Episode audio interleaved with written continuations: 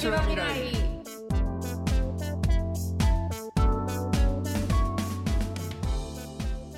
はい、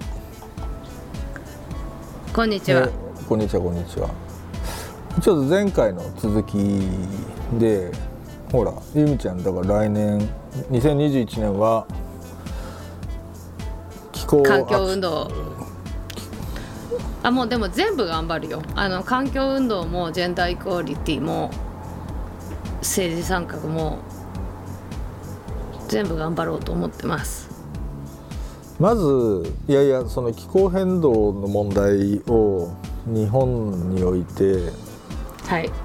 どうやるのかっていうのは結構かなり難問だと俺は思ってます。かなり難問だね。私も本当にね今回の署名運動をやってうんあと4年 .com ねもう一回言っとくけどね、うん。えーっと本当にその認識のギャップをすごい感じている。そう。でまずその問題を何と呼ぶかっていうところからはい。意識が広がらないギャップ？違う違うあ違違う。つつまりそれを、えー、と何問題っていうか環境問題って言ったけど環境問題って言い方でいいんだっけみたいな話とかさ。あーまあ環境広く言えば環境問題ですけどまあ気候変動とか温暖化とか言われてきましたけど今はもう本当にあの欧米ではクライメートクライシスって言われてるよね。そうそうそう。だからあの気候危機ック業界で言うとうん、以前だからグリーンテックとかクリーンテックとか言われてたものは最近のトレンドだとクライメートテックっていうんですよ。クライメートテックな？そうそうそう。うん、だからそれ気候変動の話なんだよ。ね？うん、で気候変動の問題は日本人にピンとこないのは前も話したかもしれないけどえ気候ずっと変動してんじゃんって思ってる？節が。あるそうね。そうね。それはそうなんだよ。そう。でいやつまり気候っていうのは常にうんとどう言ったらいいのかな。あそもそも制御可能なものでもないのでどう adapt するかっていう話でしかないっていうふうに思ってる可能性があると。ね、その仮説はかなり多分正しいと思う。そうなのでそのどっちかっつうと日本で言うとその災害っていう論点は実はすげえリアリティがあるわけ。うん、でその災害をどういうふうにこうなんていうの？こう災害があった時にどうするかっていう話だよね。で災害があっつた時にね。まあそう災害で常に人死ん死ん死ぬじゃないに日本でもさそその問題っていうのは常にあって、それはほらデフォルトの日本の条件だから。災害慣れしてるんだよね。まあ、慣れしてるのもあるしその災害っていうのがある種生活の中で結構重要なファクターでずっとあり続けてきたっていうふうなことででまあそれがほらなんていうの？うーんと去年のあれだっけ千葉の台風とかでさてか、うん。思ってたよりその電気のシステムとかが脆弱だとかっていうこととかうん、まあもちろんその津波だみたいな話は、まあ、何十年に1回とか大きいのが来るわけだしとかなんかまあそういうことで言うとそその問題系は非常にう大きい問題なんです。っていうかリアリティのある問題なんだけれどもうん、そそのまあもごもご。っていうかだからそれでうんそのち地球全体がそうなんでみたいな話のところで言うとうん、そのなんだろうな。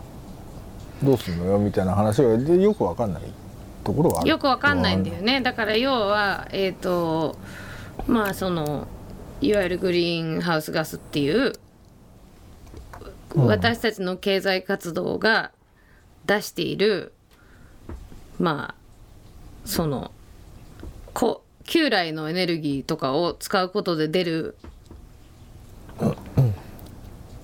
有害なものがち、えー空中に蓄積しそれが温度を上げてるんだよっていうところからまず始めなきゃいけなくてうんこれずっと言ってるしずっと書いてるけどなーって思いながらまあそこから始め。うん。でその量をだから、いえー、と国際的に減らしましょうと。うん。いうふうになっていますと。うん。でそのそれに貢献してる要因がいっぱいあるでしょ、でまあもちろんプラスチックとかゴミ問題とかもそうなわけですよね。その燃えないゴミとかあうとん。それを燃やして出るうん。有害な毒素とか、うん。そういうものは全部貢献してるわけ。うん。で日本政府も一応国際的にお約束しましたよね。っていうところなんだけど国際的なお約束がどうかは置いといてまあそのみんながそれを世界全体がそれに向けて頑張らないと地上の温度はどんどん上がっていき、うん。その暮らせない人間が暮らしづらい世の中にどんどんなっていくと。でまあだからみんな温度が上がってるっていうことは多分認識してると思うんだけどね。うんそのじゃあその先にどういう未来があるかっていうことまでの想像力が追いついてないっていうことだよね。うんその先に何があ起きるの？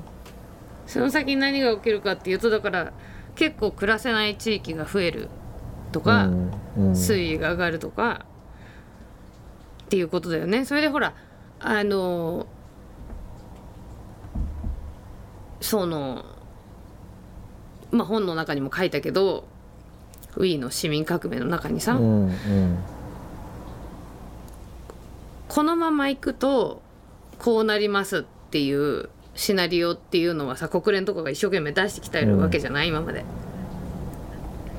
でそのこのまま行くと2030年ぐらいにはこうなりますよっていうことがもう前倒しで起きたりとかしてるわけですよ。うん。でまあそのアメリカうん。例えばほらアメリカはもう山火事とかさ今年すごかったすごかったな。うん。とかもそうだしあとやっぱり干ばつ。うん。それから水水位の上昇も起きてるしだからフロリダとかはさうん。あとまあフロリダなんてまだ所得高いからあれだけどその南部のさ一部の地域はやっぱり水没するであろうとうん。見られているしうん。その山火事とかあとまあ度重なるハリケーンとかでやっぱりもうすでに人口移動が起きていると。うん。っていうのを今年あのプロパブリカと,、うんえー、とニューヨーク・タイムズが共同でやってたプロジェクトとかでもうん。あの人口移動がさもう起きてるっていう、うん。あの結構シビアな内容のレポートが出てたけどうん。まあだから割と近々の話でそれこそまあその私たちの世代のさ子供たちが大人になる時にはどれだけ大変な世の中になってるかっていうこと？まあでも今の感じで見ると正直本当にその自分は後悔したくないからできることは全部やろうって思ってるけどまあ変われるっていう気はなかなかしないね。まあずそうでもねえとは思うんだけど多分その、いやだからまあとはいえ別に民意みたいなものが持ち上がってなくもないのよ。持ち上がってなくもないの？多分。多分いやアメリカでは持ち上がってるからね。そうそう。で日本でもほらそれこそなんかフラウだっけ？が SDGs の特集やったのとか売れたんだよ、PP だけどね表紙。ピピだったか、うん。そう。だしなんかその広告すげえ入ったんで実は。そうなんだよね。だからそういう意味ではあんのよだけどみんなちゃんとなんだか分かってないんじゃないかっていうのがあるしあとそのクライシスと思って受け止められてない感じがしてまあそれもほら大きく言うと Wii の市民革命のを書こうっていうモチベーションの一つだったわけ、うん。なんかすごい私やばいって思ってんだけどみんなやばいって思ってないのかなみたいなさ。うん、てかやばいのはおそらくだけどそのなんて言うんだろうなえーっとうんあれだよそのでっかい話からいいってもダメなんだよ。いやだから両方でやんないとダメなんだよ。その私たちがちまちまさプラスチックやめようとか私がさ若さんとコンビニ行ってさその袋いらないでしょとか言ってさやったりとかしてるんいやそそれもだとそうなん思うだよ。てかてかそれってさなんかさそのもちろんプラスチックっぽい話とかっつうのはさうん。ていうかほそれは本気でやんだったらそれもう政府が規制入れるみたいな話じゃん。てかそうその別に俺がストロー使うが使う前が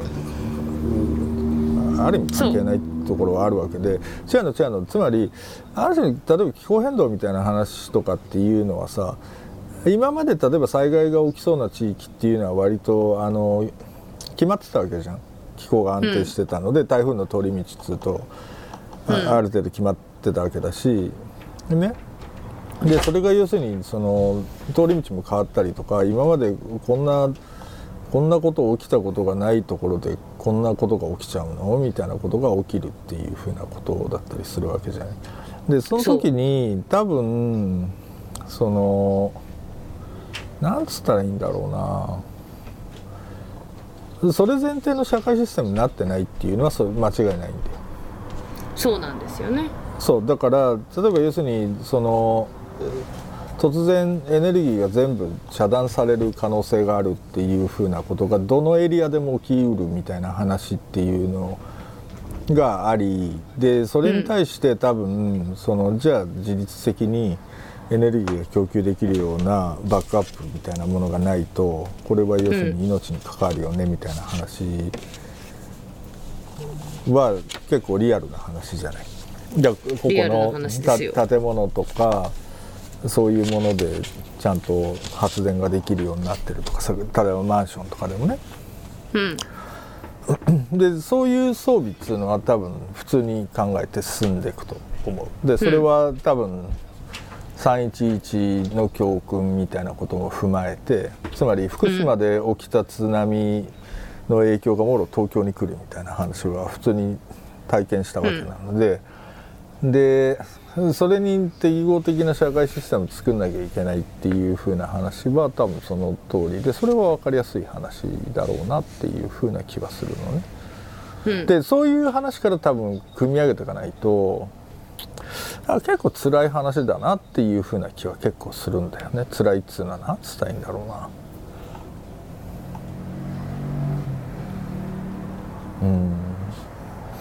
うん、うん、いやなんか俺の観点だとやっぱり気候が変動することによって世界が破滅するっていうのって明らかにそれ聖書のナラティブなんだよ。いや世界が破滅するっていうかまあその聖書のナラティブだっていうのは分かるんだけど、うん。世界は破滅しないよ。人類が破滅するだけででもおそらくすでに例えば要するに住めなくなった地域から人が動き出すみたいなこととかっていうのが起きていくわけじゃない。でそうなの。でそういうことはそれが嫌なの。のっていうかそれは起きるんじゃねえか起きてんのようんだからそれが、起きてくっていうかほら人類って逆に言うとそうやって生きてきたんじゃなかったっけっていう気もするじゃんある意味そうなのでそこはそうなんだよだけど、その現行の国家というシステムの中でそれが起きるとまあまあまあまあた割と大変なことになりますよね。って。それはそうそれはそう。だからそのたうん。めには多分そのある種のそういうことが常にダイナミックに起きうる環境の中においてある種社会システムなり、うん国家システムなりをアップデートしなきゃいけないよなっていうふうな話は、わかんない少なくともお少なくとも俺は飲み込めるんだけれども、うん。ただなんかほら、地球全体の問題なんですってまあその通りなんだけどうん。その面白いんだよ。あのなんだろうなうん。いやこれね俺なぜそういう嫌なこと言ってるかっていうと これ嫌なこと言われてるって思ってないよ。いやその通りだなと思って。違う違うこれほら日本全体の問題なんでで由美ちゃん多分ねに日本でそれ語り出した時にほら、ん。要するにそのえほら国連とかがこういうの出してるじゃないですかみたいな話さ最初にしたじゃん。その話の組み上げのもの話はいはいはい。はいビルドアップのところで、でそ,そ、うん。そっからいくといやそれ普通にたただの陰謀論だろっていうふうに思ってる人たち結構いるからね。そうなの？いるよ。すごいショック。まあそうだな。でもほん本当に今回のコロナとかでもつながってるもんねそういうのとね。そうつながってつながってで気候変動の話は基本完全に陰謀論の温床だから。まあ確かにね温床ではあるよね。そうかそれのことをうっかり忘れてたよ。そうだから陰す謀論は政治の方向ばっかり見てた最近。違う違う気候変動こそがそのそうだね。革新ですよ。今日これあの若さんが言ったことをミーティングに持ち帰るわ。気候変動チームの。そうだだからうんそれ結構ねそのむず難しいんですよ。その人間は地球全体のことそもそも考えられないんだよ。見たこともないし。そうなんだよね。そうだからそれは結構認識論的な限界があるっていうかそうん認識論的な限界。いやがあるような本当気はにさする、うん、あのそういう意味では2020年はコミュニケーションというものがすごくこう問われたしうんそのまあ、えー2016年にさフェイクニュースっていう言葉が台頭して、うんまあ、フェイクニュースというものが台頭しうん。でそれにフェイクニュースっていう名前がついた。うん。でその両方がナラティブを書こうとしてるんだけどフェイクの方が勝つみたいなうん。状況がずっと続いてて。うん。で今2020年でフェ、えーと真実の逆襲って私は呼んでるんですけど。うんその嘘の整合性みたいなものがだんだんこう破綻してきましたと。うんいう状況にあってまあ最後は真実が勝つなみたいな気持ちになりたいんだけどその同時にそこの根深さうん。を本当にまざまざと見せつけられてねそのデマが伝播していくとかさ。うん。でしかもなんか2018年か19年のスパニッシュルールの時にうん。やっぱりそうだったっていううん。アンチマスク運動とか起きてうん。自由を侵害されてるっていう叫ぶ人とかが出てきてうん。でそれがすごい感染を悪化させて死者の数を増やしましたみたいなのとかさ、うんなんか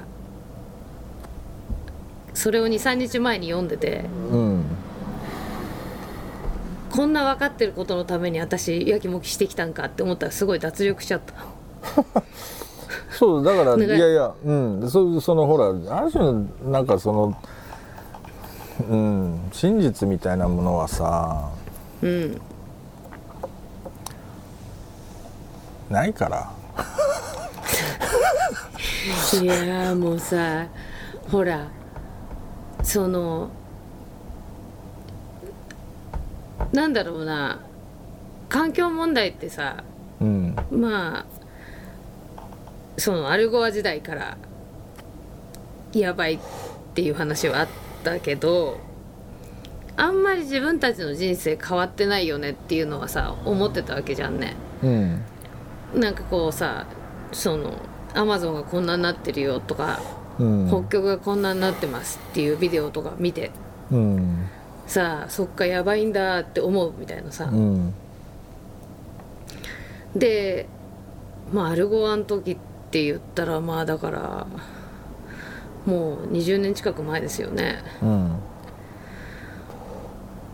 でまだそのやつを言う同じことを言っててただなんかまあ今なんか私ほら自然の中に住んでるけどその都会にいると分かんないけど気づくことってあるじゃんか。うんうんベジテーションが変わってるとかさ。うんうん。あとそれこそほら今年コロナみんな怖い怖いって言ってたけどうん。急にこんな虫が登場してうん。鹿が野生の鹿がバタバタ死んでるとか。うんでなんかもうそういうのとかさ。だからまあそういうこともそのなんていうの生態系のこうなんていうの変容の一つうんだと言えるかもしれないけどしけれどもやっぱり原因は明らかっていう。うん。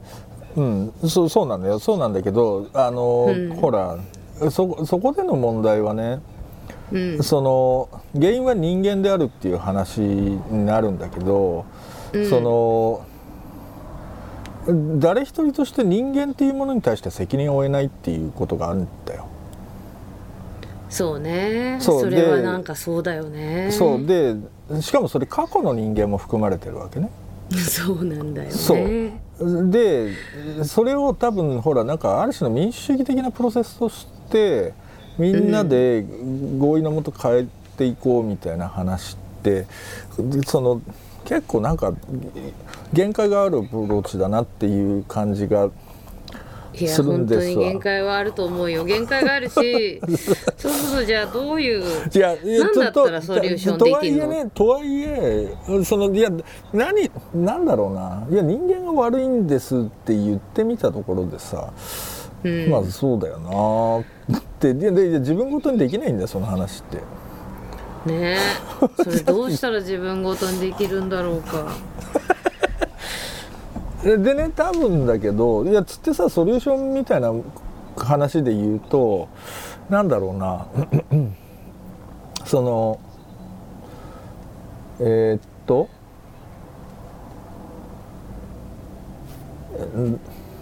なんつったらいいの？いや例えばほらえゆみちゃんの身の回りの環境が変わってきてますっていうふうなことがあったとしてさ、うんでいくら地域の住民の人がすげえ頑張ったとしてもそれをじゃあ元に戻そうって結構難しいじゃん。そうなんですよでそうするとつって過去の人も呪い続けててもしょうがないわけなんでそうすると今の状っていうかじゃあその時に自分の周りの環境っていうのはどうあるのがベストなのかっていうふうなことっていうのは考えられた方がいいような気もするわけね。でうん。そのなんか俺ね最近読んだ本でよ読んでないんで買った本で。あうん、読んでないな買った本で、うん、買った本。と「自然という幻想」って本があってそれ結構面白いかなと思ったの。でつまり、はいいはい。うん。わゆる無垢なワイルドライフなんていうものはそもそも存在してないと。ね。うん。まあどっかには残ってるかもしれないけど、まあ、ほほぼもう地球上からなくなっていて、まあ、何らかの形でその人が手入れていると長い歴史の中で。でで今俺らが豊かな自然だとかって思って見てるものっていうのはほぼ、まあ、ある意味人の手が入ってるもうん、のではあると、そうだね。そうそうそうそうそう。だからなんつうんだろうな。うーんとまあまあそういう前提の中でじゃあそういう人がいある種介在しながらそのまあなんとなく全体の調和がいい感じに作っていくみたいなことっていうのがいや望ましいのかうん。みたいななんかそのな何が望ましいんだっけみたいなことっていうのがなるほどな、うん、そこが見えてないわけだな。わかんねえ。見えづらいなと思う。うん。気はする。まあだからあれだよね。その辺本当でもね今回本を書いてすごいやっぱり苦戦したのはうん。そこのあり方の絵だよね。だから今サーキュラーエコノミーって言ってさ作ったものは作った人が回収する回収するとかうん。そのなんていうの？このそういう有害有害ガスを外に発する代わりにそのこうエネルギーも循環させていきましょうとかうん。まあそういうこう方向にはなしていくのが望ましいんだろうけれども、うんうんであとほらお前が言うな論あるでしょ？なんか欧米とかが散々経済活動やって。あそうそうそうそうそれな基本的なな、そうあのやっぱインドとか中国からしたらさ、うんうん今からこ俺らやろうべみたいな張り切っ俺てるとこな。らやろうと思ってたのにっていうところとかもあるだろうし、うん。うん、そうそう。だからなんかねそのこの間ね俺なんかあれですよ。アメリカの割と有名な憲法学者の人にインタビューする機会をいただいてですね。こそのそれはいわゆる misinformation の話。ううん。をどう対応するかっていう話を聞い聞いてたわけ？うん。それでやっぱりさ misinformation っていう問題は何とトレードオフになってるかっていうその原則的な議論で言うとやっぱりその First Amendment ってやつなん。だよなうん。表現の自由っていう。うん。で言ってもいいっていうことねそうそうそうそうそうで、うん。人には嘘つく自由があるっていう話うん。でその問題を例えば要するに政府が規制するみたいなところっていうのはやっぱりその憲法上からもその難しいところが実際はあるっていうふうな話、難しい。難しいんですよ。うん。でその時にやっぱり基本的にそのリスクっていうものの分析から入るっていうのがその先生の基本で費用便益分析っていうつまりリスクとコストっていうところから、うん。うん。そのあまりにもリスクが大きいものっていうのはリスクそのそれがそれがもたらす被害をとにかく下げるっていう風なうん。方向で作動させると。なるほど。そう。でオリバー・ウェンデル・ホームズっていう人がほら有名な判事ね。うん。昔の。うん。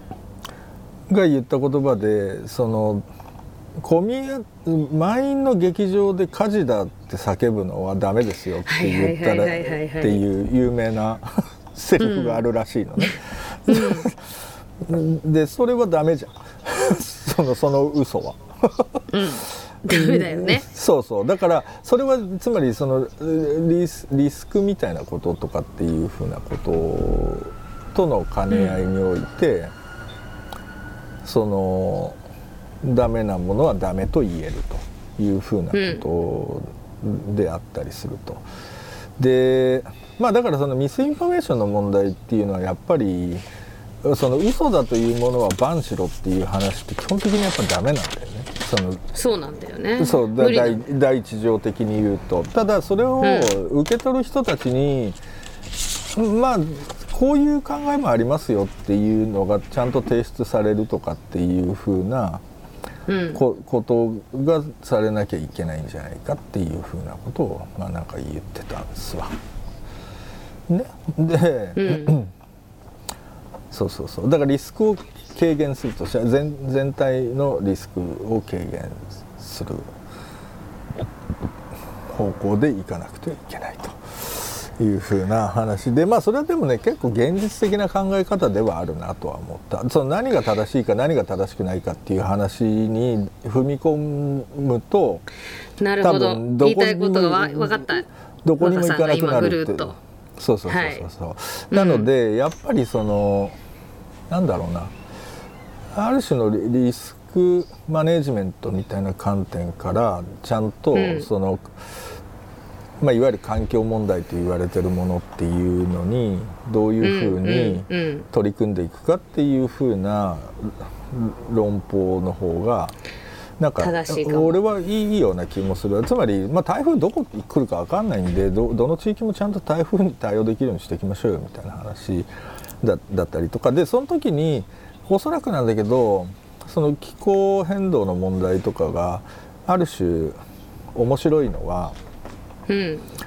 その単純にもう堤防建てりゃいいとか要するにうん。なんかこうみんなでブーフーのブーうブーは、うーフー誰？あのレンガの家に住む。ふううだよ。ブーフーうーがレンガの多分。壁？そうだからうーみたいにすりゃいいっていう話じゃもう全然ないわけですよ。それも結構明らかになってるわけ。そうなんだよね。そうだからその時に例えば要するにある種のコミュニティの中におけるちゃんとインクルージョンがなされてないとダメですよねとか要するにある種こう総合的に助け合える環境がないとダメですよねみたいな話とかでそれ例えば要するにそういうことが起きた時に食料の問題どうすんだエネルギーの問題どうすんだとかっていうのがバーッと連動してるっていうふうな中においてうん。もう一回社会全体を組み直していかないといけないですよねとかってどれが一番リスクが低いですかねみたいな話だとまずすごい現実的な話になるだから高齢者いっぱいいる人たちで日本の介護施設っうん。てその熊本なんかもそうなんだけど一番災害リスクが高いところに立ってるの。はあ安いから。うんそうなんだよね。そう。ただなんかただ一方でそのこの間俺熊本行ってたから聞いたんだけどそのその球磨川流域ってのは眺めはいいんだって。普段の、うんうんうん。うんだからその介護施設としてもそのなんていうんだろう気持ちのいいところであるののっていう話もあるはあるそうでだからそれの、トレードオフになるところでそのいかにリスクを最小化するっていうふうなことをどういうふうにできるのかっていうことをだからなんかこうどっちどっち取るんだみたいな話にじゃなくて、両方睨んでいく中でそのなるほどでねでっていう考え方を取るんだなと思ってなんか頭いいなと思った。さすがにアメそリカの。こまでちゃんとね分かって話議論されるんだったらいいよね。そうそうそう。だからうんなんかせさこの気候変動の問題ってさ結構やっぱり難しいのがうん。その南北問題とかになっていくわけですよね。そうだね。そうそうそうで苦しいのはただでさえ貧しいところなわけですよ、一番最初に苦しくなるのはね、うん。でその人たちが人口移動してった時にさこのコロナの後のその世の中の広がりとかを見た時にやっぱりすごい保守す保守主義に行ったわけでしょ。国境封鎖とかになるわけじゃん。うん。うん。ってなった時になんかもうほんと想像するとすごい暗淡とするするんですけどまあでもその世界文脈で言っても無理だってことなんだね。わかんない。いや多分 そのうん。うん。そのどこつまりなんかほら難しいとこなんだよな。うん。なわかる。なんつうの？やっぱりひなんか人がフェアに生きられるえみたいな問題である方がいいなって俺は思ってて。そうね。そうそうそう。だからなんかうそれが結局ほらそのある種の災害とかその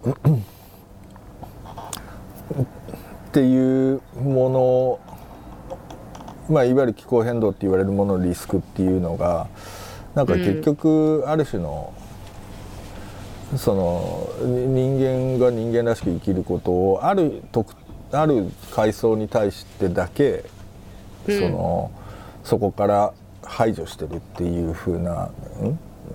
ある特定の人たちをそこから排除してるっていうふうなうん。ことがやっぱり問題なんではないかなっていうふうな気はするんだけどな。ちょっとあのコミュニケーション上のやっぱり戦略はもうちょっと考えた方がいいよ特ねに日本においては観点から。そそうなんだよ。でね俺ね、結構ただし若い世代がうん。なぜそれに対してコミットできるのかっていうのはまた別の話としてあってうん。で例えば要するにグローバルみたいな話ってその若い世代とかはそれが実はデフォルトになってるっていう可能性があるのは、それって単純にソーシャルメディアとかの話なんだよ。つまりインターネットなんだよ。そうでつまりなんつうんだろうなまあわかんないけど俺とか最近本当ブラックピンク好きなので要するにブラックピンクファンっていうのが本当に例えばブラジルからさわかんないロシアからさ、世界中至る所にいるわけじゃん。うん。ででほらまあそのコミュニティ別にコミュニティに入ってるわけじゃないけれどもそれまあうん。割と外から見てても、なんて言うんだろうなこうある種のグロ体感としてのグローバリティみたいなものっていうのがあるんだろうなっていう感じはちょっとするのね。うん。でそそこの視点から見た時のクライメートチェンジみたいな話っていうのは多分少なくとも俺が見てるクライメートチェンジって言ってる話とは多分ちょっと体感が違う可能性があるなっていうのはちょっと思ったわけ。なるほど。うん、で若い子たち、うん。でそこはな結構ただそれって多分デジタル社会とにおけるその世界像みたいな話なんだよね。だからそれをじゃあじゃあそれぞれ現実に落とすみたいな話になった時にそれどういうふうに落としうるのかっていうのが俺は分かんない。だからグレタちゃんはある意味難しいグレタちゃん的なものってやっぱりデジタル空間における連帯なんだなっていう感じはちょっとするわけ。もちろんフィジカルであちこちでデモやるんです。そうなんだけれども。それはなんかデジタルな話なんだなって思ったりはしてて、そうなんかグレタさんがそのインスピレーションを受けたっていうのが、うんパークランド銃撃事件の後のあそうかそうかそうか。デモみたいな話か。「あ March for Life」っていう。うんあのこれ面白い裏話があって今週末行われてたマガラリうん。ーマガ集会のうんマガのサポーターの人たちがうん。こんなに人集まったって言ってイメージ検索からうん。あ上げてたんだけどそれイメージサーチ逆サーチできるでしょ？うん。したらあのアンチ銃集会だったっていうすごいアイロニーがなるほどね。発露され発露されましたけど、うん。そうそう。だからやっぱりそのあの話を戻すとグレタさんがこう刺激を受けたその若者の運動っていうのもやっぱりインターネットで彼女の元に届いたわけだよね。そうそうそうそうそう。だから、うん。だからソーシャルメディアのそこのなんかなんかまあウィーのか市民革命でも書きたかったのはそこのやったらできるじゃんっていうことって世の中いっぱいあるよねって、うん、うん、いうこと、うん。まあだからそのお本当に気候変動の話とかもさ若い子にと話すと全然分かってるわけ。うん。で今ほらなんか私たちもこういうのやってるけど他のにもいろいろ走っててそういうこう理解進めるキャンペーンみたいなのとかさ。うん。うん。だからまそうなんだよ。そうただなんかそこ実は断層がある可能性があるっていうのは本当に思っててただ要するにそこでいやだからそのソーシャルで割と世界とつながってるみたいなことをデフォルトに生きてる子らがそのなんかそれをどういうふうに認識してるのかっていう世界っていうものをねあるいはグローバルっていうふうな状あ況を、つまり俺らがグローバルって言ってるた時って例えばなんかそのなんか企業っていうのが海を越えてこう例えばほらソソニーが、うん。ソニーがなんかぽいやでもソニーがロックフェラー違うな、はいどこだっけ、なんかプラザ買ったみたいな話とか、うん。なんかそういうものとしてなんとなく理解してるじなんか、うん。世界に工場があるとか例えば知らないけど、うん。とか、うん。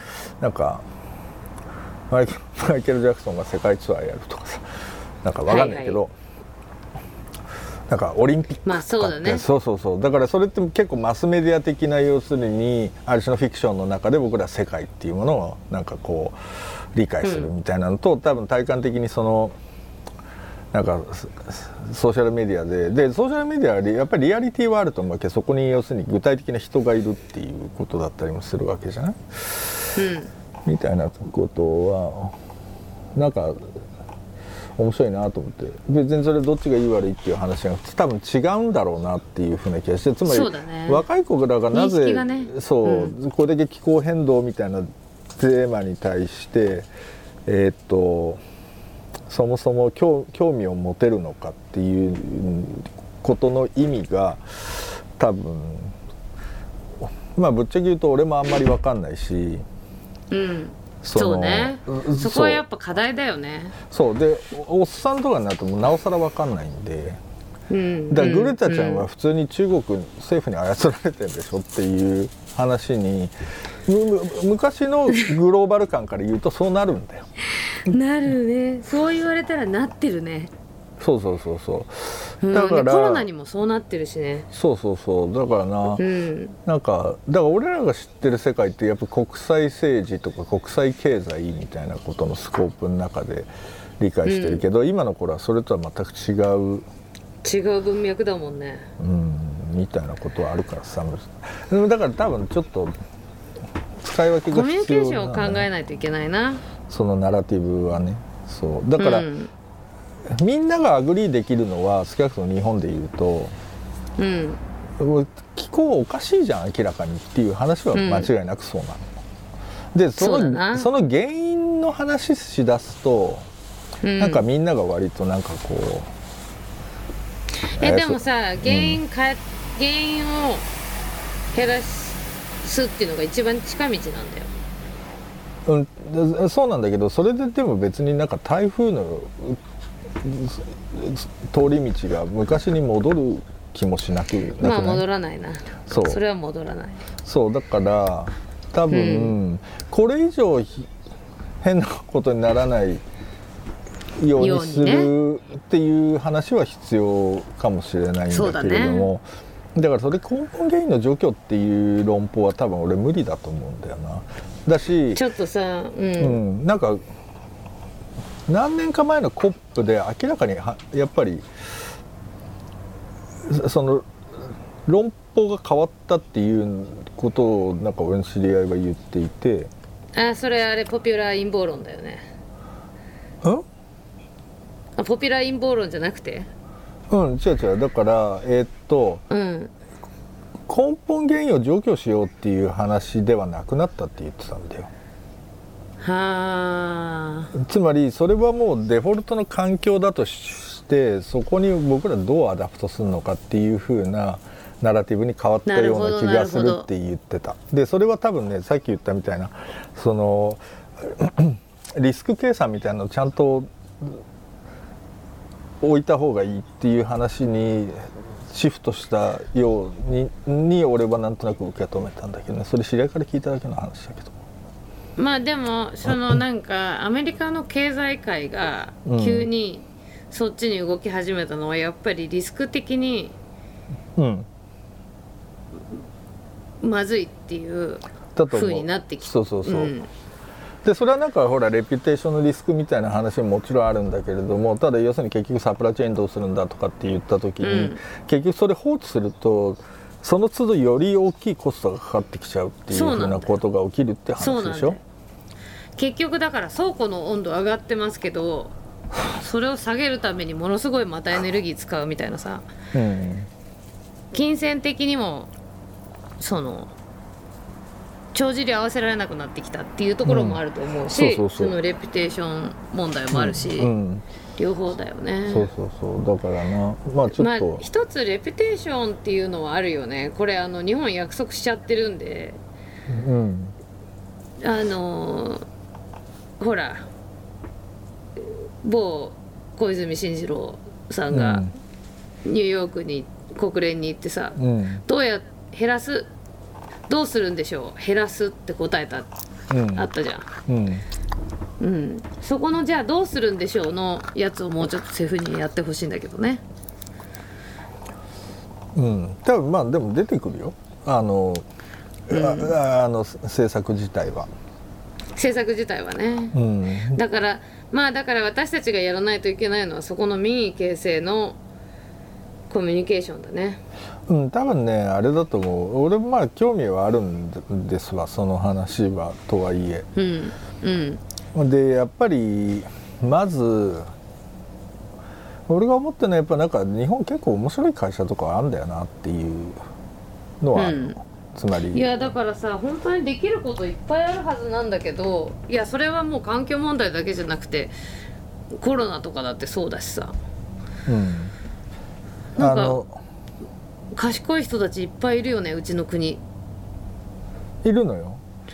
うんただなんかその人たちがあんまり真ん中にいないっていうね。そうなんだよね。そう。でだからそれをもうちょっと真ん中にもだつまり今いけてる企業ってもうこれですよみたいな話を強引に作っていかないときついなっていうのはちょっとある。あそう。ん、てていうかだから例えばほらなんつうのもうちょっと環境っぽいことで面白いことやってる。それこそなんかほらポリエステルの衣服をリサイクルするみたいなことやってる会社とかあんじゃん。ううん。あるある。増えてきた。うん、だからなんかそういう会社とかって多分もしかするとグローバルな成長性も高い企業になる可能性あるじゃない？うん。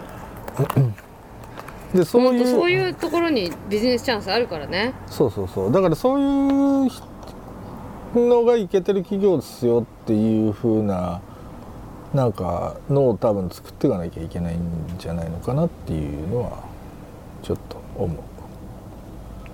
それな。本当ですよ。やれることはいっぱいあるんだよね。うんまあそりゃそう。うん。うん。まあんなとこだな。はい。まあすいませんなんかはぐいや。れ歯切れの悪い回になっちゃったね今回。いや全然俺すげえビシビシ歯切れ良かったと思う俺は。な いやだから 今回はじゃあ若ささんが歯切れいい回いやもう私は今課題だ課題をすごい感じてるから。そうあのえゆみちゃんがさっき俺に説明した論法で世のおじさんとかには立ち向かわない方がそうだね。絶対いいと思う。分かった。ちょっとあのもうちょっとピッチピッチ磨いて出直すわ。うん。だから要するに高齢者問題とかとちゃんと結びつけられるかどうかなんだよ日本においては。そうだな。そうだな。そう。そうだ。そうだそうだ。こ高齢化する社会いいこと聞いた。ちょっとさ今度話に来てよ私たちの。気候変動アクション会に。全然行くよ。俺興味はあるから。でつまりあじゃきうん。なななぜ日本人には気候変動がピンとこないのかっていう話に俺すごい興味がある。でその話はそれちょっとしようよしようよ そそれと多分フェイクニュースの話とかっていうのは基本的につながってる話だと俺は思ってるので面白いんですよ、それとだからデジタル社会みたいなことがこう複雑に絡み合ってるんでこれいいテーマ系なんだよ。面白い。やろはい。うそれ。はい。じゃあまあそんなところで今回は。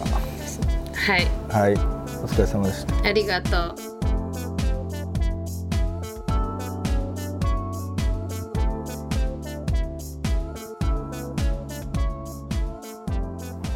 はいいつもねこんにちは未来をお聞きいただいている皆さんいつもありがとうございますえーこんにちは未来はですね今年2020年の8月にこのポッドキャストの中から、えーと厳選した20話をですねジェンダーメディアアメリカの3つのテーマに分けて、えー、と3冊セットでね本を出させていただきましたと。えーまだあの販売は限られた書店での販売になってるんですけれどもまだまだ在庫ございますので あの購入がまだお済みでない方はですねこれもぜひ冬休みのね課題図書ということであの読みいただけたらと思うんですけれどもあの今売ってらっしゃる本屋さんっていうのが、えー、と以下でございますが佐久間さんどこになります？はい、えー今「こんにちは。未来」の書籍版をお取り扱いいただいている書店は渋谷蔦屋。SPBS 本店。渋谷ですね。代官山蔦屋書店。蔦屋ブックストア渋谷スクランブルスクエア。SPBS 虎ノ門。虎ノ門のね。はい。えー六本木蔦屋書店。はい。自由帳さん自由帳さん場所どこでしたっけね、蔵前だな。蔵前だね。うん。青山ブックセンター本店。でこっからが東京の外で、はい。えー名古屋のオンリーディングさん。長野の本屋未満さん。お。飛騨の101さん。京都のほほほ座さん。松山の本のわだちさん。福岡の夏目書店さん大阪心斎橋のスタンダードブックストアさん。以上です。買ってください。よろしくお願いします。